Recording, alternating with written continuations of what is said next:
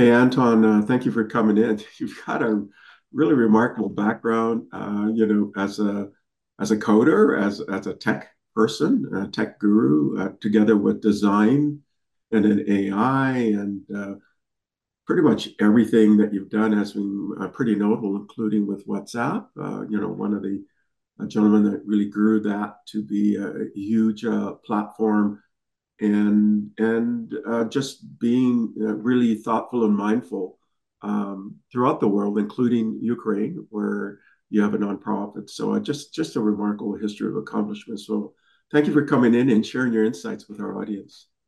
Thanks for having me, Stephen. It's always a great time for me to talk to you. So happy to do it over Zoom interview. So, so Anton, you know, my audience actually consists um, uh, professors and students and tech experts, a lot of engineers, but actually the top five positions are CEOs, founders, board members, presidents, people like that.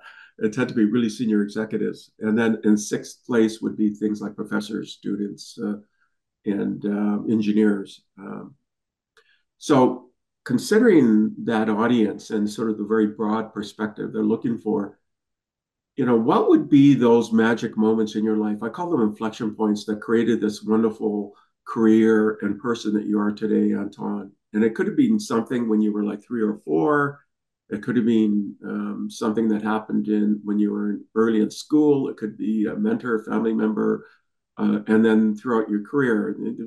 There's probably at least two, maybe three, where it created this incredible journey you've been on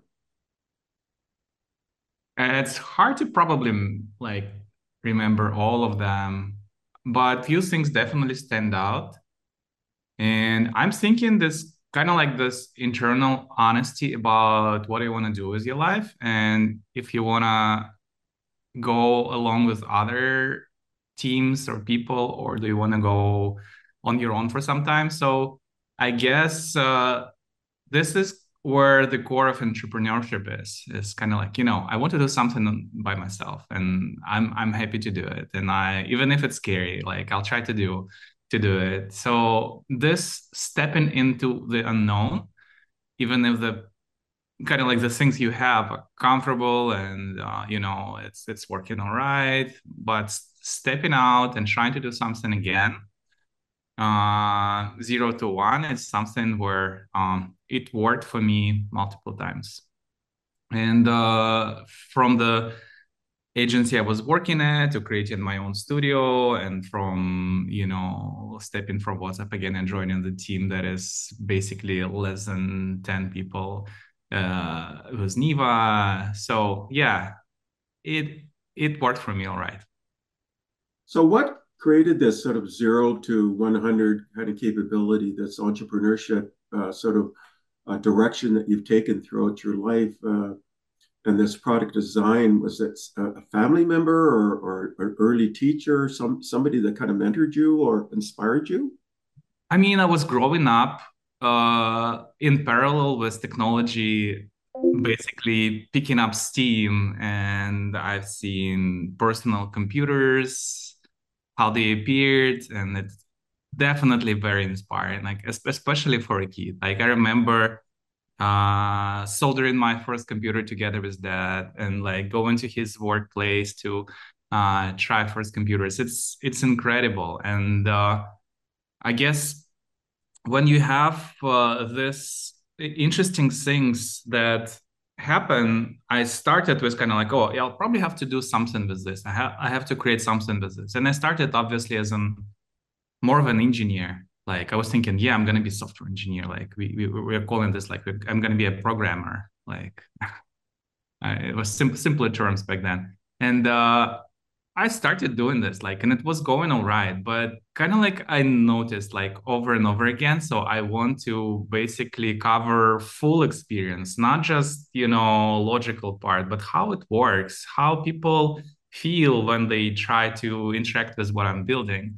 So obviously, eventually, over and over, I chose kind of like this activity over basically coding things up. And um, besides that, I think that I just get procrastinated uh, procrastinating when I'm doing more of a coding thing. So like more and more, I want to producty things and design things in my life. So what I'm hearing then is um, you had this really early interest in just the hardware aspect, building things, and your family helped shape some of that journey uh, because you go to their place of work and you were able to get infused in this kind of environment. So, so that would have inspired some aspects of you, but you think so much more broadly.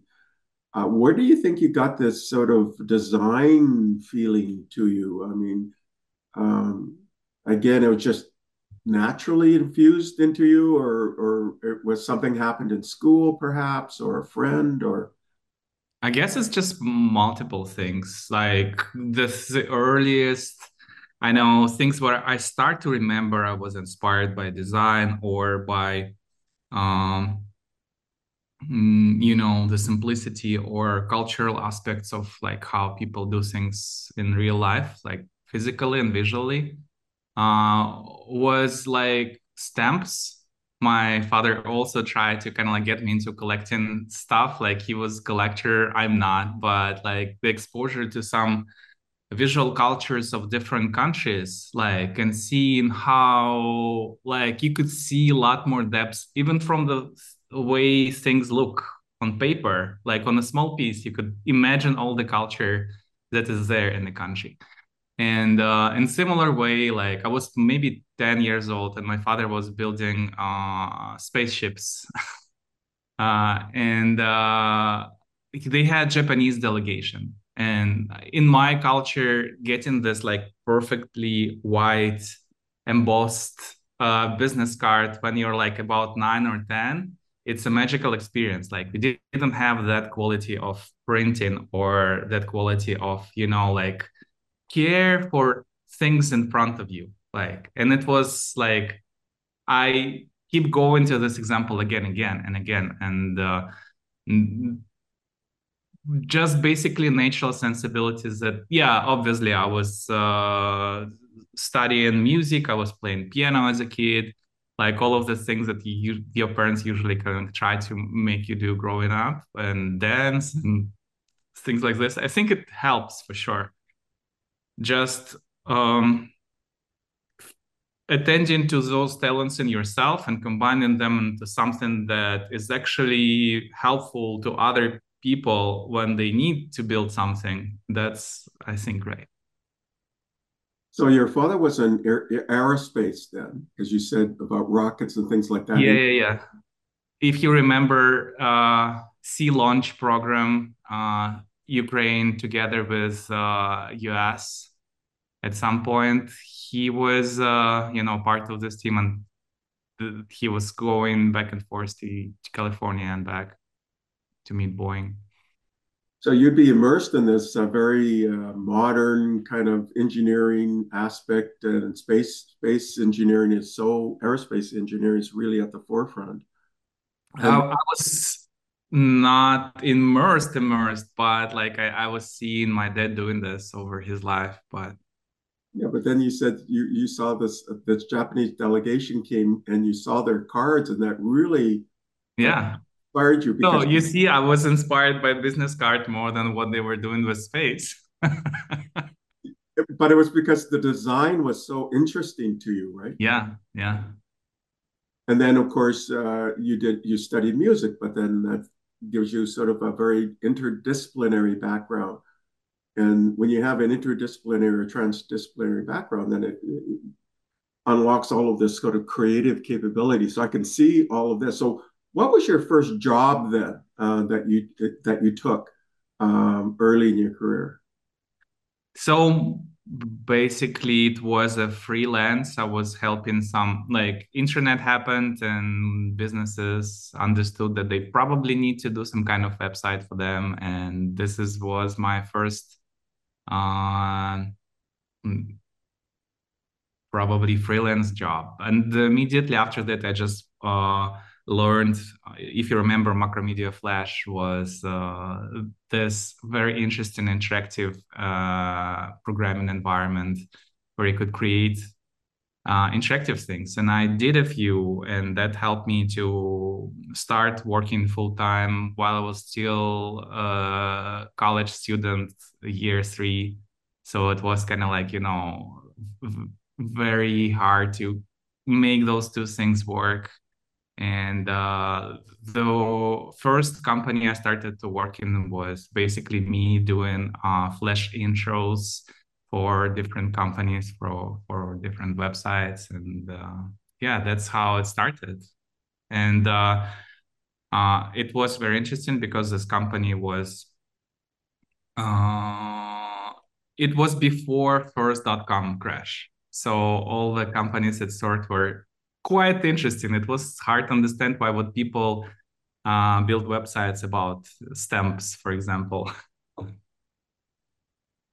So that's that's kind of fascinating. Then and then uh, you you were the head of design at Neeva, which is like an AI powered ad free private personal search engine. Um, you spent a decade long tenure at WhatsApp. Can you talk about how you got hired by WhatsApp, and then spending ten years at WhatsApp, and, and what was what was that like? I'm growing this yeah user base to like over a billion users. That was. Uh uh, at my previous company, before I started my own studio, I was doing some projects for Yahoo. Like that was Yahoo Games and uh, some other events for Yahoo. And we were doing both design and we were also converting some game products of Yahoo Games from uh, Java back then to Flash, which was more modern and more um, interactive and nice so that kind of like got me connected to Yahoo folks. And I, when I left the this company and started my own studio, Jan reached out to me through one of his uh, friends who I was working with together. So like we had common friends, uh, and that helped me start basically before WhatsApp was on App Store. Jan asked me to design a logo, design a website, design first few icons for whatever it was back then. It was not even a messenger. It was an app to exchange statuses. Like if you have address book, uh, so you could see your friend names and next to the name that would be kind of like uh, my battery is dying or I'm in Germany, use this number instead. So that was just uh, one of the several clients I had back at the time and didn't really think much of that. It was uh, nothing special. Like it was special in terms of it was first iPhone app that I started to think about and design. I had to, you know, like the the stage of apps on iphone was interesting. It was kind of like you know first uh, you know beer drinking apps and labyrinths and like you know fart apps like nothing really uh like useful to people. And you know because of uh, and i guess ai environment is kind of like in a similar stage like uh, were not a lot of apps like truly apps like technological demos yes like it's it's there it's it's available but I see the same place in the industry uh, now as it was in 2009. So like some connection here. Yeah, and so like you said, uh, you were really the first designer at the company. You created their iconic logo, double check marks, and eventually building and supporting a global design team. And and what made you decide to eventually move on from WhatsApp uh, and to other companies and to your own work, right? I guess uh, a lot of people who were early at WhatsApp were at the time when they were leaving company, and uh, definitely uh, compared to the early team where you work on a product mostly, where like it's uh, the the the speed of how you build things is very fast uh, I think it just become more, you know, people oriented and corporate oriented, and uh, I think like politics start to happen, and just kind of like you know, you get lured to like new invitations that come in that okay, like do you want to do another zero to one, like you know, come join the company that is doing something interesting that's kind of like just being created. And um, Jim from Sequoia connected me with Sridhar. Like the last year, I was uh, this WhatsApp, and I had uh, a few coffee uh, meetups with Sridhar and team. And yeah, I decided to join a new company, which was thinking about uh, building something in search space. Uh, and it was interesting for me because I believe uh, the like success of WhatsApp was and partly because the things that are being sent in the you know conversation uh, stream and feed is kind of like has to be very rich and creating the language for people like visual interactive language for people to actually like allow them to have a deeper conversation was something similar that I didn't see this built with search. So like I was, yeah, I'll probably go and try and build something richer for search experience. And this was easy for me to accept this offer and join a team uh, from the very small size. So that's really, really fascinating. Uh, now I can see your journey from rocket uh, aerospace engineering rockets to uh, uh, soldering computers together, an interest in coding, but um, this broader interest because of your music and, and being inspired by this logo from a Japanese delegation. And so there's the design, the technology part of it as well. And then you end up at WhatsApp, you end up heading up uh, design there and creating some really iconic aspects of that organization and really helping to grow it from zero to over a billion users. And then you end up head of design at Neeva, AI powered ad free private personal search engine. It's another challenge, more opportunity from early, from there, its early beginning. And then, and then let's continue that journey. What did you do next? So after Neeva, I decided to start doing my own uh, startup to as a founder, and I was uh, building my first prototype, and I guess uh, first few months it was going really great, and then uh, the war in Ukraine happened, and it was hard for me to think about anything else, and I created my nonprofit back then, and uh, uh, we were doing a lot of humanitarian help for Ukraine and uh, helping people uh, like struggling. And what's interesting, my connections to uh, Facebook and Meta really helped because uh, the help to people in Instagram or Facebook to help unblock people who were blocked uh, for some random reasons like it was like re- really helpful. Like i think like it was uh, quite an interesting because we unblocked about i don't know 50 to 100 people that were like you know just uh, regular citizens uh, trying to care for their own country. So like it was um quite quite an experience for me. And after uh first year i think i started to get some free time back and joined a new fund, which was a VC focused fund, together with folks from uh, who I met with WhatsApp. So I first I started this fund as an LP, as a limited partner, and uh, it was a fund about AI, which you know like has some uh, play in my life, and um, after being an LP for a couple years, I decided um, maybe it's a good time and opportunity for the new funds that have been created to join as a full-time partner. And this is what we did. And uh, the fund is uh, mostly looking into how to bring this you know amazing technologies that happens to more people. So like how like what next set of experiences hasn't been yet created? And who are the founders that going to create this next experience similar to whatsapp but in the ai, AI age? Uh, and help those founders to succeed in their way. So like now i'm a full-time uh, venture partner at this uh, fund called StratMinds. And uh, yes, that's basically all I'm doing right now.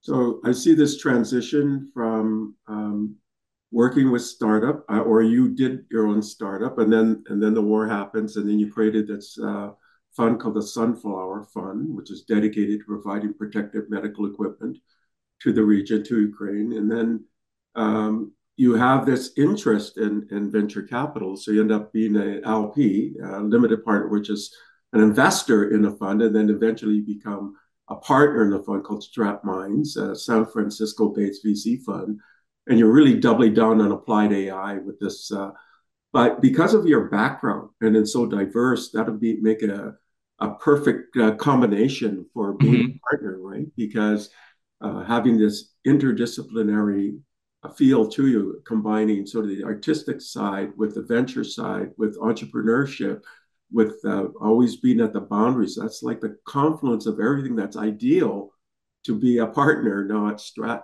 Strat Minds, uh, this uh, San Francisco-based VC firm. So, and you're doubling down on AI. So now let's let's get into this. Um, you you see in all of this aspect of the large foundation models. What what are your feelings about um, ChatGPT and, and Claude 2 and you know all, all, of these things that are happening in the generative AI space. Uh, do you think that's uh, really promising? Is going to continue in that journey? I mean, what's your feelings about uh, AI in general, and you know what makes for great investments? Do you think? I think, uh, like for me personally, it was quite a transformative experience to see this thing actually work.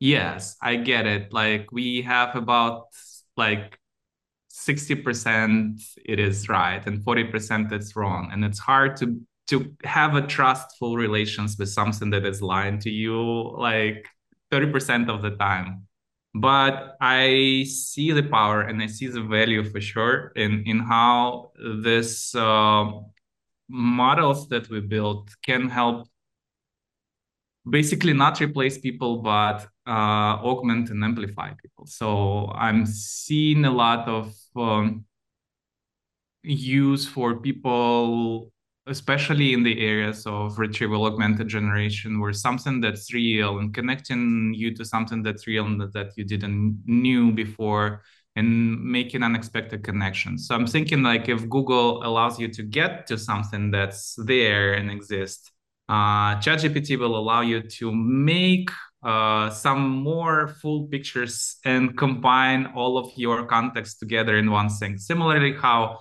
you know in our humans careers, all of this diverse background and connections allow us to be this unique uh, roles and personalities and careers that combine all of the backgrounds.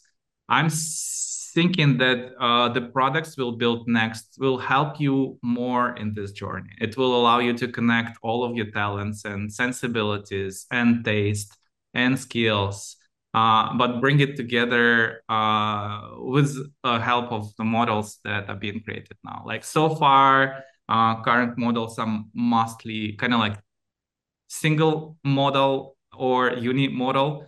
Uh, but I could see how we build next generation of models that are multimodal and how uh, the training sets would be not just text and images, but emotions, video, and uh, temperature, and some other things, and uh, uh, you know, so it, it will allow you to blend more things and bring more things together in something much more powerful than like and amplify your capabilities. So you know, Anton, uh, you are an investor. I mean, you're a partner in Strat uh, Minds, uh, this uh, San Francisco-based VC firm, doubling down on applied AI. Uh, you have this great technical design background.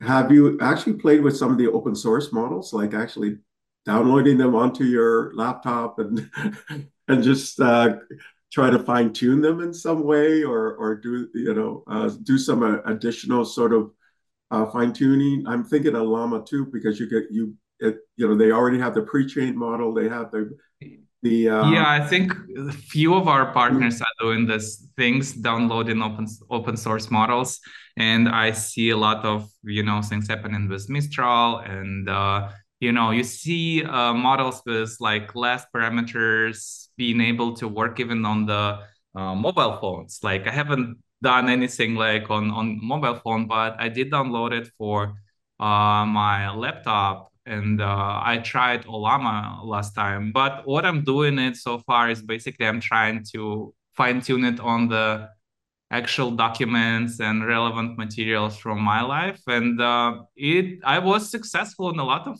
queries that I was trying to to build and to talk to the data corpus of mine. But definitely, it's just uh, you know like this is open source it's similar how people are playing with command line tools like not really like it's powerful but not really democratized.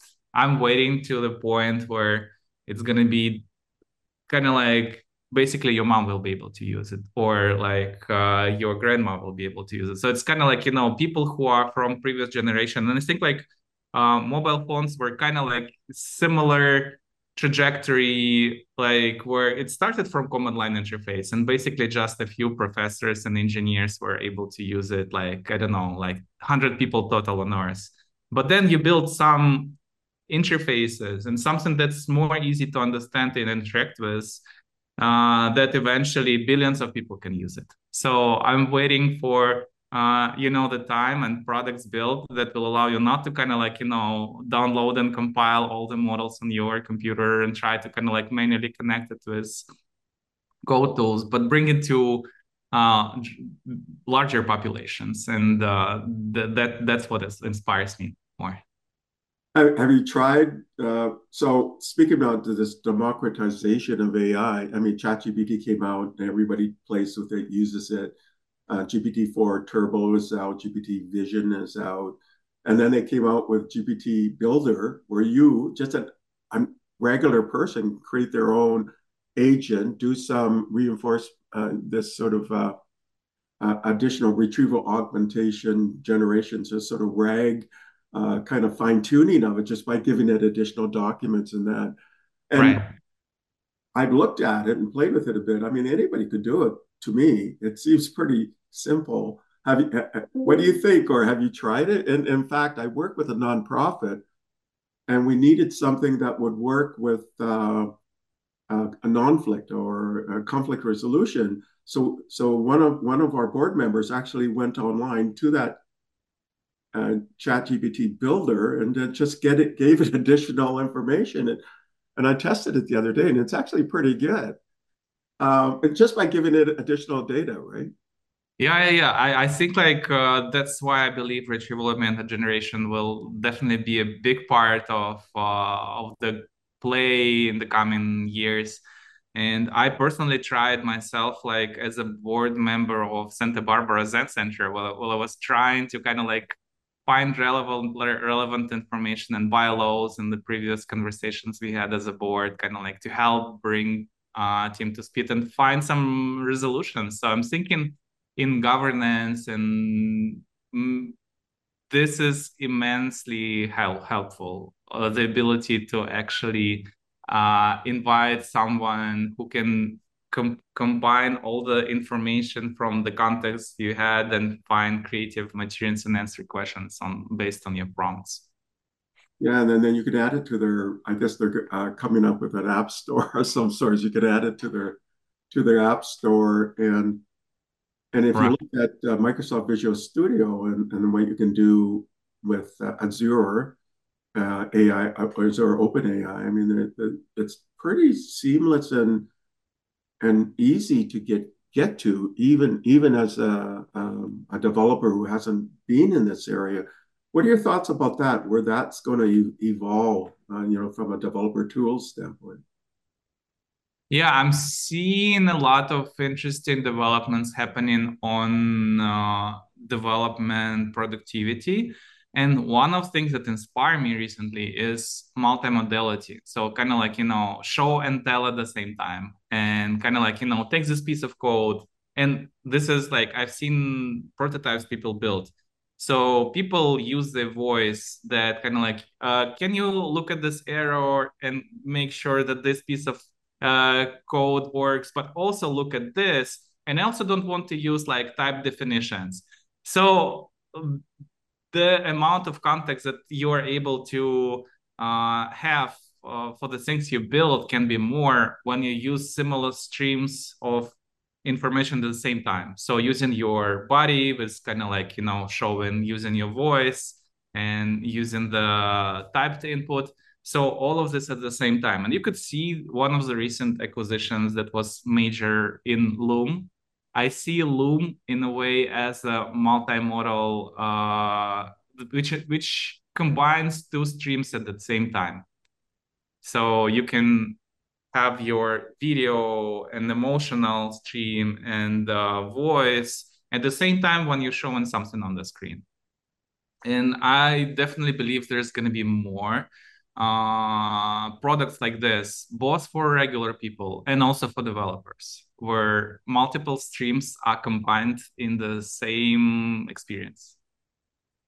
And then you get into like um, AutoGen that Microsoft came out with, but there's other and it was it, these um, agents that came out uh, uh, where it's sort of automated, self self uh, improving, and uh, that could go through the roof, right? Because it's yeah. the, it's the and even if you look at uh, these uh, open source models like Orca 2 released by Microsoft and its performance and it's small, its performance is like a GPT-4 anyways, maybe not turbo, but it's like a GPT-4 performance. I mean, just a kind of amazing where this is going.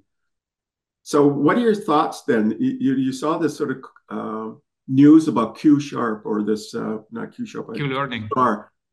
Uh, do you think that's real, and, and do you think that's sort of like the next evolution? And it's it's it's not just from them. I see more people seeing the next general architecture that is not just transformers, but something like actionable transformers that assign reward not to next word, but maybe to more of an action and to more of an you know agentic behavior. And i guess this is kind of like you know multimodality i'm talking to. So it's not just kind of like you know predicting text it's about predicting outcomes and predicting uh ranging next possible actions you can take. And i definitely see that it's not just them who are building this. Like i, I will see it uh, you know like when the paper about transformers uh, attention is all you need happened basically uh, it's uh, it went into a lot of uh, different uh, implementations and people started to experiment with this and you know it just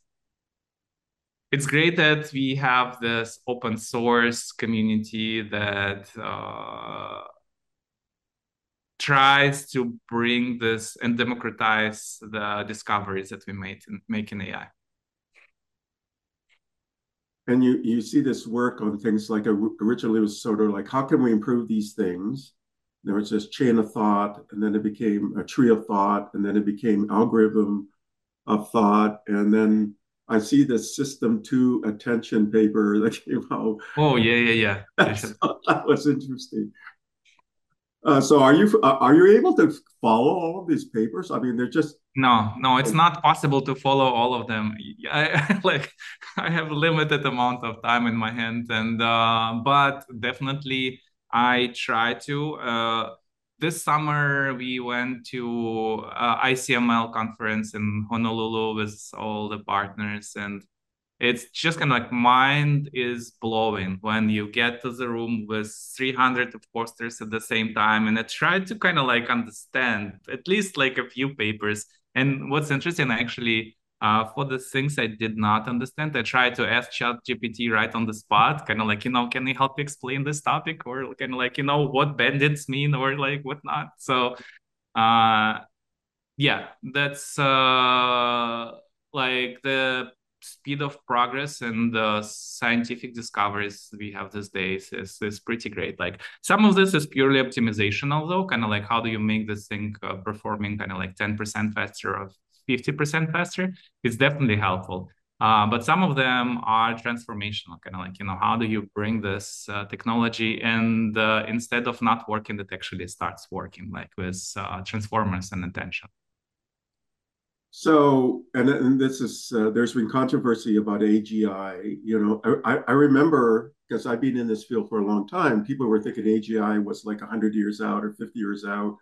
Now, many people, even Geoffrey Hinton came out this year and said, mm-hmm. oh, I, I think, or I, I recommend people, I, I, don't want to paraphrase him, but recommend people look at his original statements. But my, my interpretation is, is that Geoff was thinking that maybe these things are more efficient than even how the human brain works, uh, or better in some ways. It's not human, but it's it could be even better. And so, do you think we're on the crux of AGI, artificial general intelligence, within the next maybe five to ten years, or are you in the camp where it's no, it's twenty or fifty years out? Uh, what I'm thinking is that um, my belief it's not going to get there until it's embodied like we are. embodied right. So the emotions and uh, you know the amount of neurons in our brain that is uh, helping this machine work like our bodies is mostly 95% so like for us to move in the space and uh, keep our bodies alive is homeostasis and everything else is 95% of our brains. And cortex is about five right? So kind of like this cognition that you add on top of this uh, bodily like bag of meat is just 5%. So uh, I think that and I think this is where my Zen background and the explorations and in Buddhism help, uh, where I'm less pessimistic about the future of uh, AGI. I don't think it's gonna kill us all and uh, things like this. I still think that um, how intelligence develops is uh, to include in more. So basically, uh, the larger the intelligence is built, the more reality it can contain, uh, including kind of like coexistence of all living beings. And I guess uh, saving all sentient beings could be one of the uh, ways to say that AGI is going to be developing too. Yeah, I mean, there's so much to unpack in, in, in this conversation right now. You talk about uh, you need embodiment, right, in some way. And if you look at the research in, in uh, organoids, brain organoids, they'll actually replicate the development even of a human fetus uh, brain up to a certain point, maybe 10 months to a year, and then it stops. And even the brain patterns, right? You, you actually get uh, EEG brain patterns all, almost duplicating what's happening in, in fetuses, and then it stops. And then, then, then the thinking is it needs embodiment. And then through embodiment, then you can get much of a, a fuller context. So it's it, you see this correspondence between neuroscience and then you know what's happening with these uh, machine learning models and, and where they're going. So, but like you said, it's multimodal, and there's attempts of embodiment with uh, some of the uh, robotic architectures that are coming out. So, do you think we're going to have this kind of embodiment capability with AGI? Because the two sides are this confluence, a convergence is happening in, in the near term.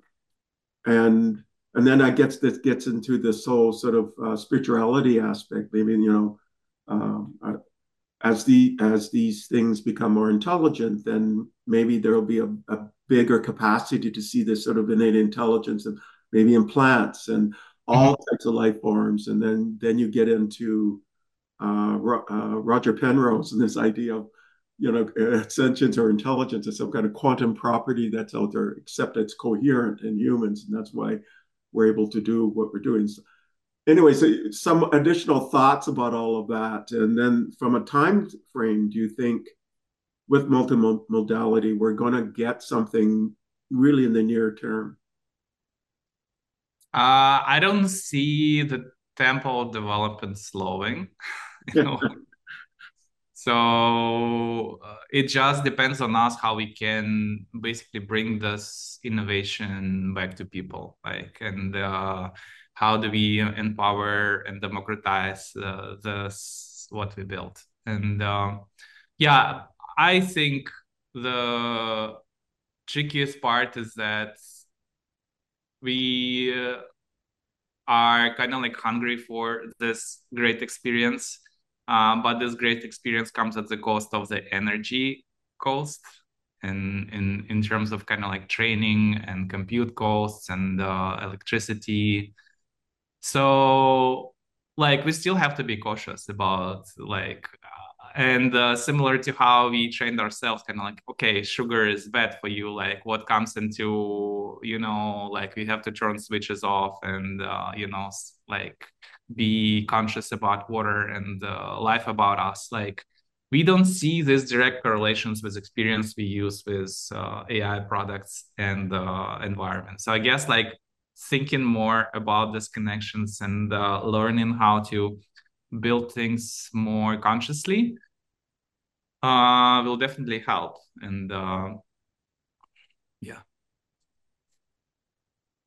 It, you know, it's interesting you're bringing up sort of the computational costs, the energy costs, and so on. But then you have uh, neuromorphic chips, which are which use much less energy. There's analog computing getting a lot more attention again because it, uses much more, uh, much less energy, I should say. So these neuromorphic chips use much less energy with uh, resistive RAM, these new 3D architectures use much less. In fact, the more we get to model what's happening in the human brain and, and the silicon, um, then you actually end up being more efficient, energy efficient. So it's interesting where that will go and uh, building these uh, different models. But I want to get to Zen. How did you get into Zen? Because you're part of this uh, uh, uh Zen Center, I believe, and then the Santa Barbara Zen Center. I hope I pronounced it right, but and you recently joined the board of directors at uh, S, SBZC, right? So how did you get into this all of this area? Um, it was uh, quite random, to be honest. like I had about a week between my uh, time at WhatsApp and Neeva, so I just had a week break between two jobs. And like my desire was kind of like, you know, I have to use this week to the fullest and to kind of like recover uh, to the best uh, possible way. And uh, I opened Yelp on my phone and started to look for retreats and uh, the one I found uh, was pretty close by in the mountains uh, next to where we live, and um, they have about four yearly uh, week-long retreats, uh, week-long meditation practice sessions. And uh, basically, the day I started this look, it was one of these four. that kind of like I understood understood this as a sign. So kind of like if it's happening it's just four times a year, I don't know nothing about it, but it but it starts today. I'll probably just go. So and yeah, that uh, got me to connecting to all of this amazing people and teachers and lineages and people who uh, brought this uh, practice to states from Japan and other parts of the world. And uh, you know, I I'm happy that it's still a living practice. So it's uh, because it's coming from more dogmatic to less the dogmatic environment. People are still kind of like you know, like you don't know what you're doing, so just kind of like you know whatever works. Uh, and uh, it helps to you know do the uh, kind of like you know interesting and honest practice with like all curiosity that i have yeah i mean it's fascinating how your life has expanded um, and and what was sort of happened chance in a way becomes now a major part of your life to the point now that you're passionate about integrating life into product and design and you've been studying at uh, buildingbeauty.org. Uh, and it's really quite. Can you talk about that? Yeah, this is another, I guess, thing uh, where the blending between building things for people in both digital and real world is also interesting for me. And uh, um, the works of Christopher Alexander, this design theorist and architect and thinker, uh, inspired not just the generational of architects. In, in fact, uh, not all architects uh, like Christopher Alexander's work. It inspired a lot of computer uh, enthusiasts and engineers and builders and uh, it impacted the way open uh, um, objective-oriented program programming happened, or Gang of Four book uh, happened, and Wikipedia happened also because of um, Ward Cunningham tried to build the tool to host all the patterns from his book pattern language. So uh, it's uh, interesting how things in one discipline inspire development in neighboring uh, disciplines. And for me, it's also interesting because it's a combination of, you know, where we feel alive in this world. Um, just like you can imagine, like feel in older, you know, village or where you go narrow streets and how you feel when you're kind of like next to a highway uh, without the car standing on its own it's kind of like you know quite a different feels that you have. And uh, getting the information about the feelings and making this information kind of like you know very important in how you build the next thing you try to build uh in, in embedding feelings embedding like your humanity into what you built and making sure the things you build feel alive in a way that kind of like got me into studying more of uh, Christopher Alexander's work and uh, eventually joining this program. I don't do a lot. Basically, it was just four years a week, four hours a week last year, and even less this year. Uh, but definitely helps you to talk to people who who are like-minded and uh, try to bring this feeling part. And i guess uh, there is a lot of uh, zen stuff and there is a lot of cosmology stuff uh, in his way of thinking. And over time he went was just systematizing and making more of mental um, you know tools and synthesis and breaking down and all, everything into patterns that work together, creating language out of it. He eventually went to more, I would say, cosmological ways of thinking about how we build stuff, like how things happen around us, how nature structures itself into from uh, you know simplicity to complexity, and uh, um, yeah, that's that is still very interesting to me. I try to uh, dedicate this part of my time to kind of like enrich my practice in both helping founders uh, how to build stuff and just to keep my curiosity alive. You know, it's interesting because of what you're talking about. Then, have, have you looked at the work of Pattie Maes at MIT Media Labs and her research group? Because they, she's working in this area and it's done some pretty amazing uh, stuff. And, and, some of her young researchers just extraordinary that are part of your team. Have, have you looked at some of her? I work? have to take a look. Uh, maybe, yeah, this this sounds new to me. Uh, um, definitely, I need I to take an introduction if you're interested. So, sure. Yeah, I would be happy to. Okay, I'll, I'll do that as a follow up. So I'm just actively brainstorming with you right now yeah, I think you you would find her work uh, really interesting, in, and um, especially her younger researcher. His name is Pat. Uh, just remarkable thinking, and it I would say it very much integrates to where you're going. Um, you're also into um, connecting designers with businesses and publishing books about design and unfolding life. Can you talk about that?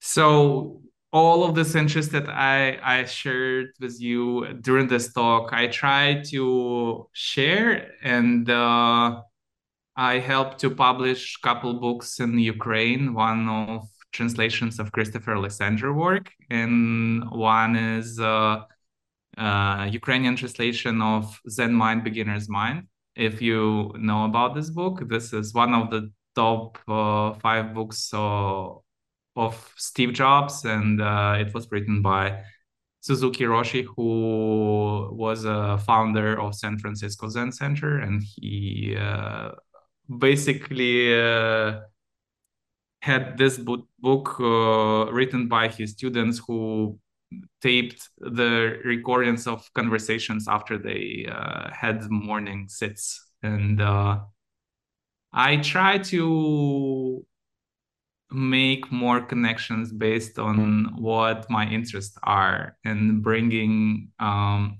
some of it back to ukraine. And uh, since i was active in ukraine design scene uh, when i was uh, when i had my studio and uh, now I'm trying to connect founders uh, from Ukraine to Bay Area networks and connect designers from Ukraine to startups in here in Bay Area. So like that just a natural uh, part of my, I guess, background and uh, just like easy to do. Like I'm, I, I naturally like to connect people, so it just happens. Uh, so you're a natural connector. Yeah, yeah. So Anton, I mean, we're at the end of our interview, um, and I always have a final question, and that final question is, what kind of recommendations do you want to give to the audience? And it may be a layered uh, recommendation. So maybe uh, one kind of recommendation for entrepreneurial people out there, uh, other parts of uh, recommendations for designers, and it could be just a holistic overall um, recommendation to the audience, something you want to you want to leave them with, and it could be pointers to resources or ideas or or books or things like that that you want to refer them to, or it could be just general uh, recommendations. I think my general recommendation usually is just uh, about uh, paying attention to your curiosity. And uh, I'm thinking the curiosity is not just intellectual curiosity or um, thing in your mind, it is very much connected to your body as well. So uh, it's just kind of like a hint, I guess. Like it was a hint for me. So like the curiosity happens in your body, and kind of like following that uh, is uh, what makes it interesting for uh, me for sure, and I I hope for other people's as well. And so this multi-modality you talked about earlier, you, you're really saying having a multi-modality curiosity. Yes, that's a good way to put it. Uh, for sure. That's, yeah, you could call it MMC, multimodality uh, curiosity. So MMC.